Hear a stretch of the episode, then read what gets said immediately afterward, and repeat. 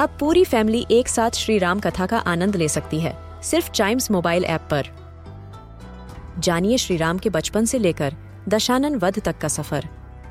सरल रामायण घर के सभी सदस्यों के लिए। आज ही डाउनलोड करें Chimes mobile app app, Apple या गूगल प्ले स्टोर से।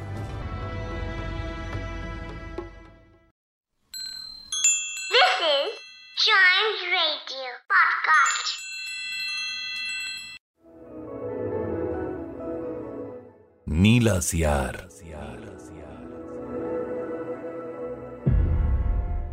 ये कहानी पंचतंत्र के मित्र भेदभाग पर आधारित है। किसी जंगल में चंडराव नाम का एक सियार रहता था। बूढ़े हो जाने के कारण अब उससे पहले जैसा शिकार नहीं हो पाता था। एक दिन खाना ढूंढते हुए वह लोभवश गाँव में जा पहुँचा। तभी कुत्तों का एक दल भौंकता हुआ उसके पीछे पड़ गया। सियार को जान बचाने के लिए वहाँ से भागना पड़ा। सियार भागता हुआ कपड़े रंगने वाले की गली में आ पहुँचा। वहाँ उसे एक घर के सामने एक बड़ा बर्तन नज़र आया। वो जान बचाने के लिए उसी बर्तन में कूद पड़ा। बर्तन में कपड़े रंगने के लिए नीला रंग घोलकर रखा गया था। जब कुत्तों की टोली चली गई तो वो चुपचाप बाहर निकला और जंगल वापस लौट गया। जंगल में पहुंचकर उसने देखा कि उसके शरीर का सारा रंग नीला हो गया है। उसके नीले रंग को जो कोई भी जानवर देखता, वो भयभीत होकर उससे दूर भाग जाता। सबको इस तरह से डरा हुआ देखकर रंगे सियार के दुष्ट दिमाग में एक योजना आई। उसने भागते जीवों को आवाज़ दी। भाइयों भागो मत और मेरी बात सुनो।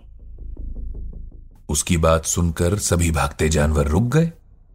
उनकी हिचकिचाहट का रंगे सियार ने फ़ायदा उठाया और बोला ध्यान से देखो क्या तुमने कभी और किसी जानवर का ऐसा रंग देखा है? भगवान ने मुझे ये खास रंग देकर तुम्हारे पास भेजा है।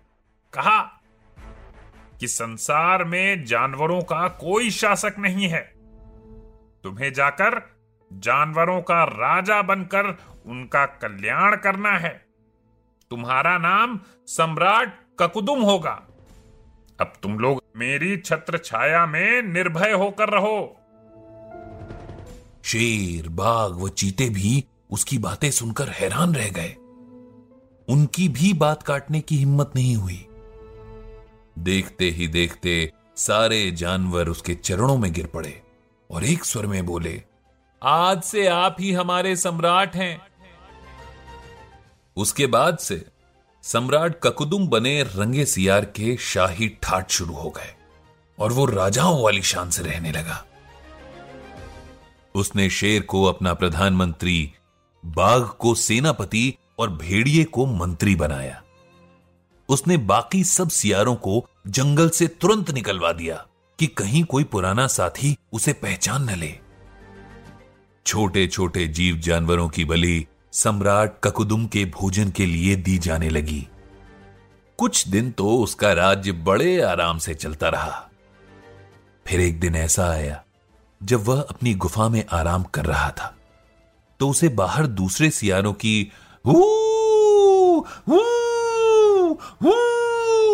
की आवाज़ सुनाई दी। बिना सोचे समझे उसने भी अपनी वास्तविक आवाज़ में सियारों की तरह किलकारियाँ मारनी शुरू कर दी। शेर और बाघ ने उसे ये करते देख लिया। वे चौंके।